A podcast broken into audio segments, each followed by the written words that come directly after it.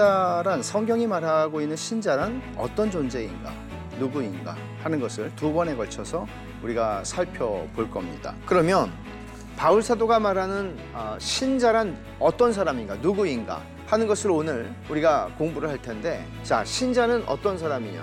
죄에 대하여 죽은 자다. 명령법과 직설법을 구분하는 것을 율법과 복음의 문제에서 우리는 잘 배울 필요가 있습니다.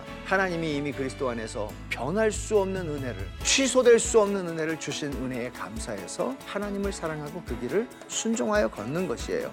이게 율법과 복음을 명령법과 직설법을 구분함으로써 여러분들이 신앙생활에서 실제로 얻고 누리게 되는 유익이라고 말씀을 드릴 수가 있습니다.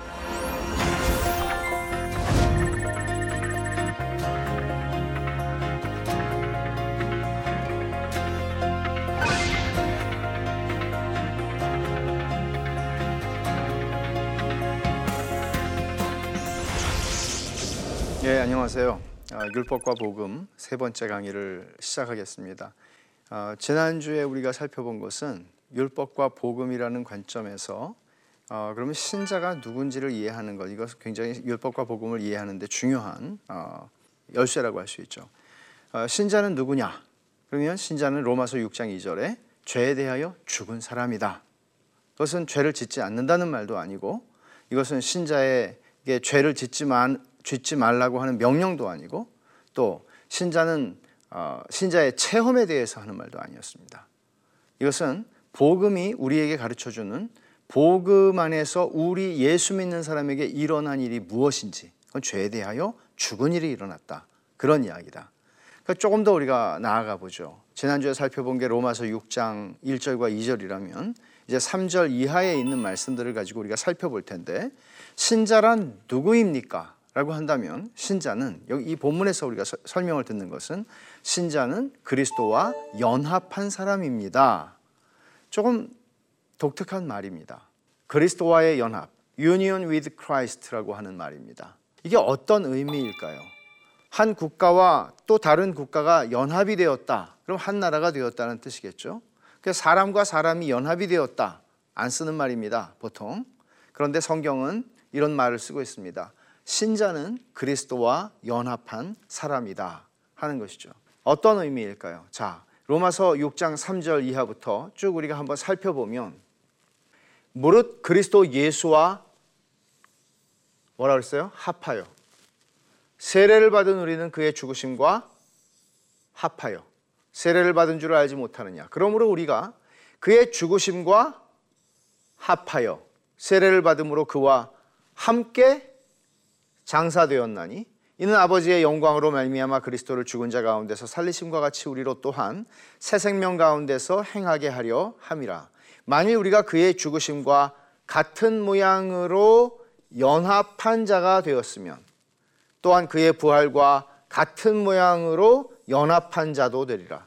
우리가 알거니와 우리의 옛사람이 예수와 함께 십자가에 못 박힌 것은 죄의 몸이 죽어 다시는 우리가 죄에게 종노릇하지 아니하려 함이라. 제가 여기다가 표시를 해놓은 말들을 한번 보세요. 합하여. 이 말은 우리 우리식의 한국말 표현은 아니에요. 이런 말 안 쓰죠. 그리스도 예수와 합하여 세례를 받은 우리는 그의 죽으심과 합하여 세례를 받은 줄 알지 못하느냐.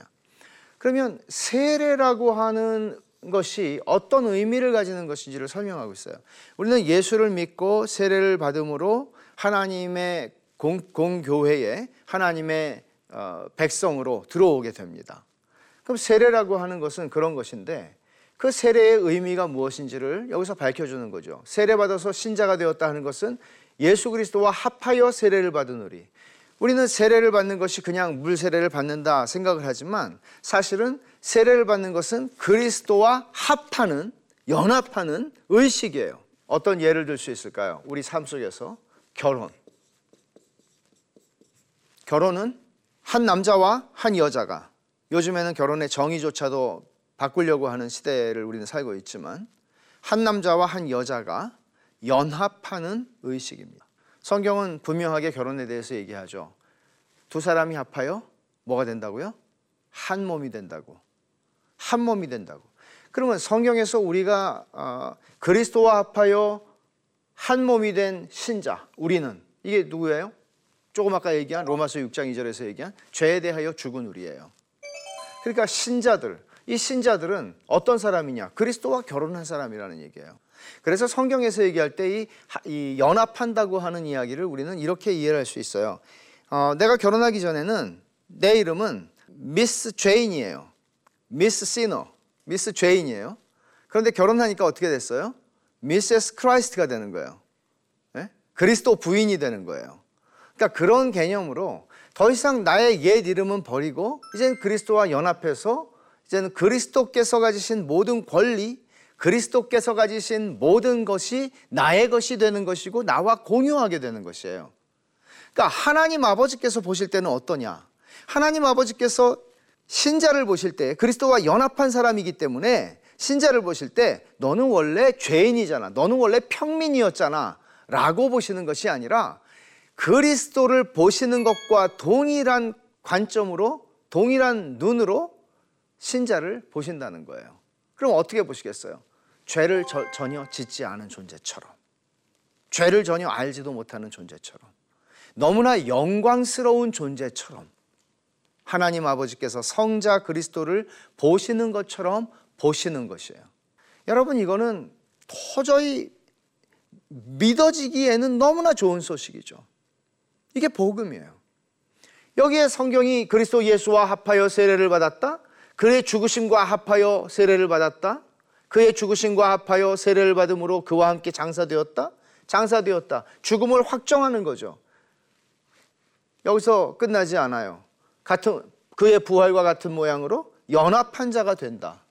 그리스도의 죽으심과 부활 속에서 우리들도 여전히 그리스도와 함께 죽은 사람이고 그리스도와 함께 부활한 사람으로 하나님께서는 보신다는 거예요. 이거는 상당히 많은 설명이 필요한 부분인데 정리하면 그리스도와 연합한다는 것은 그리스도에게 일어난 일이 자, 어떤 일이 일어난 거예요? 그리스도께서 죽으셨어요. 율법의 형벌과 율법의 저주를 받고 하나님의 진노를 받아 죽으셨어요. 그 진노와 율법의 형벌과 저주가 누구를 향한 것이냐? 죄인을 향한 것이죠. 죄인. 누구예요? 나예요. 그것을 그리스도 그리스도의 그리스도께서 하셨고 그리스도에게 그 일이 일어났어요. 십자가에 죽은 건 그리스도지 내가 아니에요. 그런데 그것이 신자에게 일어난 일이라는 것. 이게 그리스도와 연합했다 하는 말의 의미입니다. 그러면 그리스도와 연합한 자를 정리하면 그리스도의 죽으심과 연합한 것이다. 그리스도의 죽으심은 십자가에서의 죽으심은 적어도 2000년 전에 팔레스타인의 언덕에서 십자가에서 죽으신 그리스도. 그런데 그때 나도 거기서 죽었다. 라는 얘기를 하는 겁니다. 이게 언뜻 들으면 아니 나는 살지도 않았고 나는 2000년 후에나 그것도 팔레스타인도 아니고 이 한국이라고 하는 한반도에서 태어난 사람인데 어떻게 내가 2000년엔 죽을 수 있냐고 나중에 제가 좀 더 설명을 드릴게요. 그리스도와 함께 죽었다는 말은 갈라디아서 2장 20절에 바울 사도의 고백을 통해서도 이렇게 드러나죠. 내가 그리스도와 함께 십자가에 못 박혔다. 그런즉 이제는 내가 사는 것이 아니오 오직 내 안에 그리스도께서 사시는 것이라. 내가 육체 가운데 사는 것은 나를 사랑하사 나를 위하여 자기 자신을 버리신 하나님의 아들을 믿는 믿음 안에서 사는 것이라. 이제 내가 사는 게 아니고 그리스도가 사는 것이다. 그럼 바울 사도의 이 고백이 저는 옛날에 들을 때는 이거는 야 저거는 바울 사도 정도 되는 어떤 고도의 신앙의 현지에 이르렀을 때 고백할 수 있는 굉장한 사람들의 얘기구나. 근데 신학 공부를 하고 말씀을 가르치고 하나님 말씀을 쭉 보면서 야 이거는 그런 게 아니라 이거는 베이비, 어린아이 같은 신자, 막 예수님을 믿은 사람이라 할지라도 고백할 수 있는, 복음을 깨달은 사람이 고백할 수 있는 보편적인 고백이구나 하는 것을 알게 된 것이에요. 그런 의미로 쓴 것이에요. 그리스도와 함께 십자가에 못 박혔다. 그리스도와 함께 십자가에 못 박히지 않은 사람은 불신자입니다. 신자는 그리스도와 함께 다 십자가에 못 박힌 사람이에요.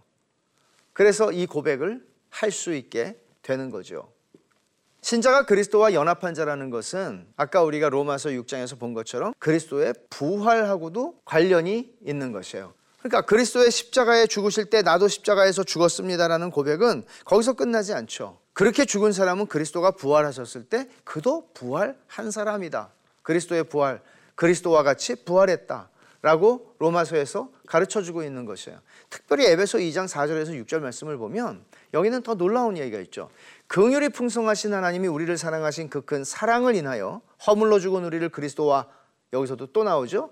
함께 살리셨고 너희는 은혜로 구원을 받은 것이라 또 함께 일으키사라고 그랬어요. 일으키사. 뭐예요? 부활을 얘기하고 있는 거죠. 여기서 끝나지 않습니다. 정말 놀라운 것은 그리스도 예수 안에서 자, 함께 함께 뭐라 그랬어요? 하늘에 앉히시니. 그러면 우리가 지금 여기에 보면 함께 살리셨고 자, 살리셨다는 거는 여러분 그냥 보면은 이게 과거 시제를 말하는 거라는 건 선명하죠. 살리실 것이고 라고 말하지 않아요. 함께 살리셨고 부활 그리스도와 함께 부활했어요. 또 일으키사 이것도 조금 우리말로는 시제가 명확해 보이지 않지만 이거는 역시 과거예요. 그러면 이건 어떻게 될까요? 하늘에 앉히시니 우리는 지금 승천하지도 않았고 우리는 지금 하늘 보좌에 앉으신 주님처럼 우리는 올라가지도 않았어요. 여기 지금 살고 있잖아요. 그런데 성경이 특히 이 에베소 2장 4절에서 6절이 말씀하고 있는 거는 그리스도와 연합한 사람이 어떤 존재인가를 하나님의 시각에서 보고 있는 건데 그는 어떤 존재냐? 이미 그리스도 예수 안에서 예수 안에서 그러고 끝나지 않아요. 예수 안에서 함께 함께 이거는 그냥 언어의 낭비가 아니에요. 굉장히 중요한 내용이에요. 그래서 함께 하늘에 앉히시니 이것도 과거라고요. 그럼 이건 정말 어떻게 이해를 하겠어요? 말하자면 하나님의 속성은 어, 하나님의 속성은 어떻게 되죠? 하나님은 영원하신 분이세요. 하나님은 또 무한하신 분이세요. 또 하나님은 불변하시는 분이세요. 이건 우리가 하나님에 대한 신앙을 고백할 때 하나님이 어떤 분이신가를 정확하게 우리는 알고 고백할 필요가 있는데 자, 하나님이 영원하다고 얘기할 때 영원성, 이 하나님의 속성입니다. 영원이라는 것은 시간의 연장을 얘기하는 게 아니죠. 영원이라고 하는 것은 우리 시간이라는 공간이라는 개념들은 다 하나님이 창조하신 것들입니다. 말하자면 영원이라는 것은 옛날 옛날 아주 오랜 옛날에 그런 얘기가 아니에요. 영원이라는 것은 사실은 무시간적 개념이에요. 시간의 양이 많은 게 영원이 아니란 말이죠. 이런 개념으로 그리스도와 연합이라고 하는 것은 사실 어마어마한 의미를 지니는 너무너무 감당할 수 없는 영광스러운 우리 구원을 설명하는 일이에요. 다시 읽습니다. 하나님께서는 그리스도에게 일어난 일이 그와 연합한 모든 신자에게 똑같이 일어났다고 선언하신다. 근데 그와 연합하는데 이게 관건이죠? 그와 연합하는 거? 어떻게 그와 연합하나요? 의지로? 천만에요? 행위로? 천만에요? 순종으로? 아니요. 오직 뭐예요? 믿음으로. 오직 믿음으로.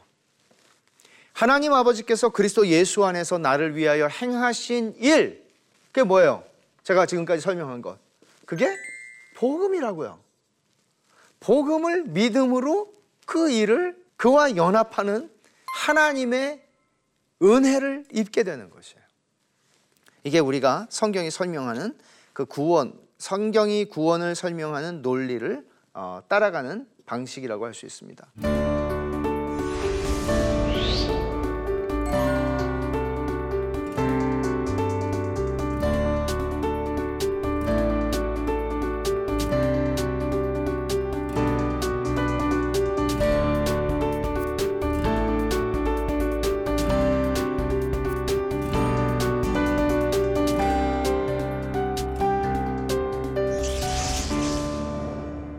그러면 우리가 던지는 질문은 이거죠. 그리스도와 신자를 연합하게 하시는 하나님의 목적은 무엇인가? 그냥 구원하면 되는데 왜 그리스도와 신자가 연합된다는 것으로 설명을 하시고 계시며 그렇게 그리스도와 연합하게 하시는 목적은 뭐냐 하는 것이 우리 질문이라고요. 그러면 그것은 어, 한마디로 말하면 새 생명 가운데 사는 것입니다. 옛날에 내가 살던 식으로 그냥 그렇게 살아가는 것이 아니고요. 새 생명 가운데 사는 것이다. 그러면 우리는 또 질문하죠. 새 생명이 뭐냐? 새 생명은 무엇을 가리켜서 하는 말이냐? 이 말씀이 우리가 연합하게 되는 목적을 설명해 주는 말씀인데 로마서 6장 4절 말씀을 보면 그러므로 우리가 그의 죽으심과 합하여 세례를 받음으로 그와 함께 장사되었나니 이는 아버지의 영광으로 말미암아 그리스도를 죽은 자 가운데서 다 살리심과 같이 우리로 또한 뭐라 그랬어요? 새 생명 가운데서 행하게 하려 함이라. 이게 하나님께서 우리를 그리스도와 연합하게 하시는 목적이라고 아, 설명을 하고 있는 거예요. 그러면 새 생명 가운데 사는 게 그리스도와 연합하게 하시는 목적이라면 새 생명은 뭐, 지금 무슨 얘기를 하는 건가? 새 생명 가운데 여러분 살고 계세요? 새 생명 가운데 산다는 게 무슨 말이죠? 새 생명은 부활 생명이라고 말할 수 있는데 좀 더 설명을 하면 예수님께서 십자가에 죽으시고 나서 부활하셨어요. 부활하셨을 때 예수님은 썩지 아니할 몸을 입으셨고 육체로 부활하셨으니까요. 그리고 영화로운 몸을 입으신 겁니다. 그러니까 부활하신 후에 주님의 생명 그것은 처음에 주님이 이 땅에 오실 때에는 죄는 없으시지만 죄와의 연관성 속에서 이 땅에 오셨어요. 죄의 문제를 해결하시기 위해서 인간의 똑같은 몸을 입으시고 이 땅에 오셨습니다. 그리고 죄의 결과인 인생의 질고를 다 짊어지고 사셨습니다. 그러나 예수님께서 이제 부활하신 후에 새 생명으로 부활하신 후에는 예수님은 소위 부활 생명이라고 얘기하는 부활 후의 생명. 그것은 죄와 연관이 없는 생명이죠. 죄에 대해서 죽은 우리식으로 표현하면 그래서 부활 생명이라고 표현을 할 수가 있는데 그러면 로마서 6장 11절에 하는 말씀을 한번 우리가 읽어보죠. 이와 같이 너희도 너희 자신을 죄에 대하여는 죽은 자요 그리스도 예수 안에서 하나님께 대하여는 살아있는 자로 중요한 게 여기 있습니다. 여길지어다. 지금 이거는 일어난 일들을 지금 얘기하고 있는 거죠. 죄에 대하여 죽은 자라고 이미 2절에서 얘기했어요. 11절에서 반복해서 또 얘기합니다. 그리스도 예수 안에서 하나님께 대하여 살아있는 자. 이게 신자예요. 죄에 대하여는 죽었고 하나님에 대하여 반응하고 하나님에 대하여 살아있는 사람입니다. 그런데 그런 이게 복음이 우리 안에 가져온 일이고 그리스도와 연합한 자가 살아가는 삶이에요. 새 생명 가운데 사는 삶의 특성을 이렇게 설명하는데 그렇게 여기라고 그래요. 말하자면 이거는 말하자면 명령이에요. 그런데 이것은 이미 일어난 일을 네가 이것을 만들기 위해서 그렇게 되기 위해서 네가 애쓰라는 얘기가 아니라 하나님이 복음 안에서 행하신 이 일 그리스도와의 연합을 네가 이제는 그 일이 네 안에 일어났어. 너는 사형이 선거돼 사형 선고를 받은 죄인이지만 대통령이 사면 선고를 하고 사인을 했어. 그거를 받아들여. 라고 얘기를 하는 거죠. 하나님이 하셨단 말이에요. 그러니까 그것을 믿으라고 우리에게 요구하는 거죠. 그러면 또 하나의 우리는 주제로 오게 되는데 죄는 신자를 주관하지 못한다. 왜? 왜 그래요? 죄에 대하여 죽은 자라고 6장 2절에 얘기를 했잖아요. 그리스도와 연합한 자다 얘기했어요. 14절에서 또 얘기합니다. 죄가 너희를 주장하지 못하리니 우리가 다음 주에 좀 더 자세하게 이 말씀을 살피겠지만 죄가 너희를 주장하지 못하리니 주장하지 못한다는 얘기는 죄가 너희들에게 이전과 같이 왕으로서 너희들을 노예 취급하고 주인으로서 노예 취급하지 못한다. 너희들의 주인이 아니다. 이는 너희가 법 아래에 있지 아니하고 은혜 아래에 있음이니라. 여기 중요한 두 개념이 나오죠. 법 아래에 있지 아니하고 은혜 아래에 있다. 법 아래에 있지 않고 은혜 아래에 있다. 어, 사람은 누구나 법 아래에 있든지 은혜 아래에 있든지 두 종류예요. 은혜 아래에 있는 사람들이 있고 법 아래에 있는 사람들이 있어요. 그러니까 율법 아래에 있는 삶은 하나님 앞에 인정받기 위해서 끊임없이 자기 노력을 하는 삶이에요. 이 사람을 지배하는 것은 법이에요. 법. 그러니까 법에 따라서 나는 얼마나 훌륭한 시민이 되느냐 하는 것을 나의 노력과 나의 행위로 이루어내야 돼요. 은혜 아래 있는 사람을 지배하는 개념은 은혜라는 것이에요. 그러니까 이 사람은 법 아래에 있는 사람은 끊임없이 내가 하나님의 인정을 받기 위해서 수고하고 헌신하고 일하고 해서 무엇을 얻어내나요? 보상으로 하나님의 인정을. 이 삶에는 쉼이 없습니다. 안식이 없어요. 하나님께서는 우리를 구원하실 때 너 죽어서 천국 가가지고 안식을 누려라. 아니요.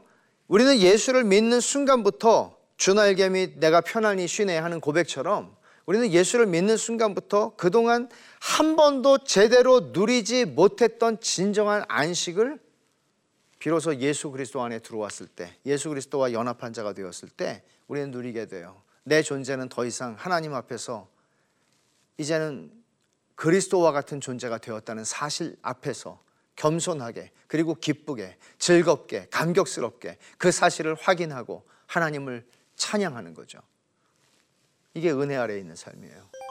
하나님이 나를 위하여 행하신 일 안에서 만족하고 쉼을 얻는 삶이에요. 그러니까 율법 아래에 있는 삶이라고 하는 것은 하나님께 인정받기 위해 끊임없이 자기 행위, 공로에 의존하는 특성을 가지고 있어요. 만약에 여러분이 어떤 수고를 하고 어떤 일들을 주님을 위해서 감당한다고 할 때 그것이 하나님께 인정받기 위한 것이라면 동기가 이것은 바른 것이 아닙니다. 이것은 끊임없이 자기의 행위와 공로에 의제, 심지어는 금식 기도도 나올 수 있고, 심지어는 어떤 행위도 나올, 종교적 행위도 나올 수 있지만, 그것은 참된 하나님 안에서 하나님이 알아주시고 기뻐하시는 수고가 아니다라는 것이에요. 이런 삶은 자만이나 절망감, 침체에 우리를 데리고 가는 것입니다. 그래서 신자의 고백, 신자 누구예요? 은혜 안에 은혜 아래에 있는 사람이에요. 그리스도와 연합한 사람은 나는 그리스도 안에 있는 새 사람으로서 새 사람. 죄에 대해 죽었으며 죄와는 아무 상관도 없다. 마침표 찍어야죠. 죄와는 아무 상관도 없다. 비록 죄가 내 죽을 몸에 남아 있어서 요게 다음번에 제가 설명할 거예요. 내 죽을 몸에 남아 있어서 내가 몸 안에 사는 동안에 내가 육체로 이 땅을 사는 동안에는 죄와 싸우는 삶이 있어요. 죄를 안 짓는 거 아니라고 그랬죠. 죄와 싸우는 삶이 있어요. 그러나 나는 죄의 지배 아래로 결코 다시 들어갈 수 없다는 것을 알기 때문에 하나님께 감사한다. 죄가 다시는 나를 주관할 수 없다. 왕노릇 할수 없다는 거예요. 죄는 다시 나의 영혼을 파멸시키지 못한다. 그건 불가능합니다. 죄는 나의 구원과 나의 궁극적인 운명에 아무 영향도 미치지 못합니다. 이 이것이 예수를 믿는 사람이 하나님 앞에 예배할 때에 이런 마음, 이런 고백을 가지고 하나님 앞에 나오는 겁니다. 그러니까 이게 어떻게 해서 이런 일이 일어난 거예요? 어떻게 나의 궁극적인 구원과 궁극적인 운명에 영향을 미치지 못해요? 내 삶이? 왜냐하면 내가 행한 것에 의해서 나 행하기에 따라서 하나님이 날 구원하시는 게 아니라 예수 그리스도 안에서 하나님께서 나를 위하여 행하신 일 위에 내 구원이 완벽하게 모 전적으로 거기에 달려 있는 것. 이게 복음이기 때문이고 그 복음의 은혜 아래 내가 살아가고 있기 때문에 그렇습니다. 그러니까 신자는 누구냐 하면 그리스도와 연합한 사람인데 그리스도와 연합한 사람은 어떤 사람이냐? 죄가 주가, 주가, 주장하지 못하는 사람이에요. 그 사람은 율법 아래 있지 않고 은혜 아래 있는 사람이다. 하는 것입니다. 그래서 신자는 어떤 사람이냐? 오늘 신자는 그리스도와 연합한 사람입니다. 하는 것을 우리가 배웠습니다. 하나님 아버지께서 그리스도와 연합한 사람으로 우리를 바라보십니다. 그런데 신자는 이걸 설명한 거예요. 하나님에 대하여 산 자. 죄에 대하여 죽은 자라는 것 지금 설명했죠. 하나님에 대하여 산 자로서 하나님의 영광과 그 이름을 위하여 이전의 내 삶은 자존심을 위해 사는 삶이고 내 자존심을 높이기 위해 사는 삶입니다. 여기서 해방될 수 있는 죄인은 아무도 없습니다. 이건 우리의 본성입니다. 다 자기를 위해 살고 자존심 뭉개지면은 우리는 잠 못 이룹니다. 그리고 누군가가 나를 격하게 칭찬해 주면 사람들이 그거 잠못 이룹니다. 자기 이름에 우리는 목을 맵니다. 그런데 이제 하나님에 대하여 산 자, 이 자기 이름에 목을 맨다는 것은 우리의 죄성이에요. 죄에 대하여 죽은 자예요. 죄에 대해 죽은 자니까는 더 이상 나는 사람들이 나를 욕해도 기분 하나도 안 나쁘고 사람들이 날 칭찬해도 기분 하나도 안 좋다. 그런 거 아니죠. 죄에 대하여 죽은 자, 죄에 대하여 죽은 자는 그 칭찬 속에서 살아가지 않는다는 것이고 그 비난 속에서 내가 나를 갈갈이 찢으면서 반응하며 자책하며 가지 않는다는 거죠. 왜? 중요한 것은 사람들이 나를 판단하는 것도 아니고 내가 나를 판단하는 것도 아니고 고린도전서 4장에서 바울 사도가 말한 게 그거거든요. 하나님이 나를 판단하는 거 그거보다 중요한 거 없는데 하나님이 나를 판단하는 게 뭔지 알아요. 신자는 그리스도와 연합한 자라고요. 그러니까 하나님에 대하여 산 자로 이제는 내 이름과 내 영광이 아니라 하나님의 영광과 그 이름을 위해 모든 것을 행하고 싶어 하고 싶어 하고 이게 중요한 거예요. 이게 중생한 사람에게 하나님이 주시는 마음이거든요. 나 하나님 뜻대로 살고 싶다. 나 하나님을 기쁘시게 하는 삶을 살고 싶다. 그 소원이 있는 거예요. 그리고 그것을 행하는 것이죠. 정리하면서 제가 한 가지 좀 도전을 좀 드리고 정리하겠습니다. 우리는 그리스도와 연합한 사람이 어떻게 내가 이제 그 전에 내가 그리스도 없이 살 때처럼 내가 내 마음대로 나 그냥 나 혼자니까 의논할 대상도 없고 내 장래의 계획을 세우거나 내가 어떤 인생의 목표를 세우거나 내가 살아가는 삶 속에서 어떻게 나와 결혼한 나와 연합한 그리스도를 배제하고 그리스도께서 기뻐하시고 원하시는 것인지를 생각지 않은 채 내 마음대로 내 독자적인 결정을 내리고 살아갈 수 있겠어요? 그럴 수 없죠. 그리스도와 연합한 자라고 하는 것은 단순히 우리를 얽어매고 구속하는 얘기가 아닙니다.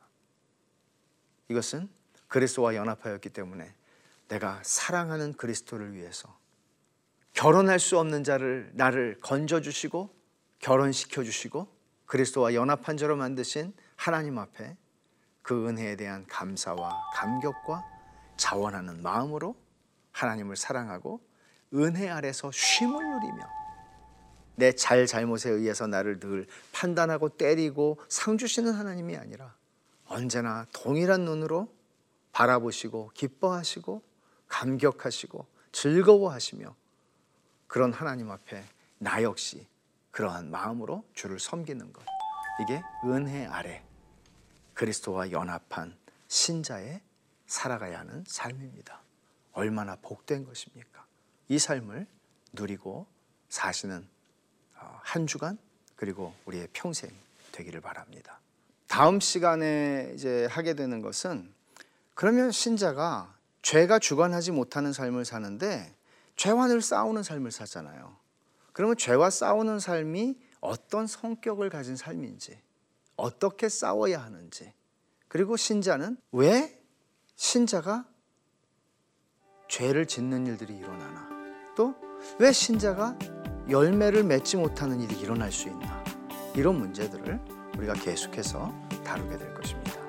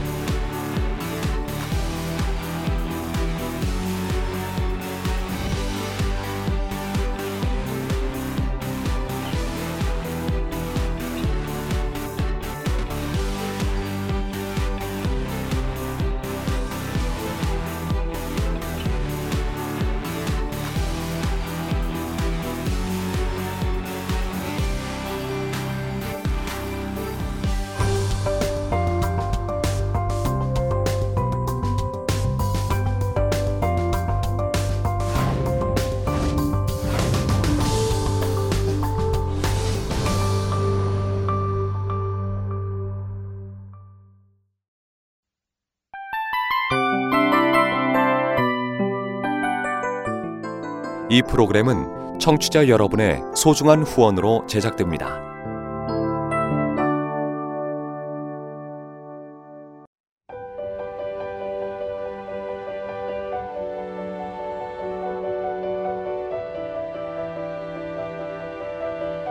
세상에는 수많은 교회들이 있지만 더 깊이 있는 말씀 강해를 찾기 위해 크기로만 교회를 선정하지 않습니다. 보다 좋은 영적 콘텐츠를 더 많이 나누기 위해 방송비를 받지 않습니다. 1년 365일 복음만 전하고 싶어서 우리는 광고를 하지 않습니다.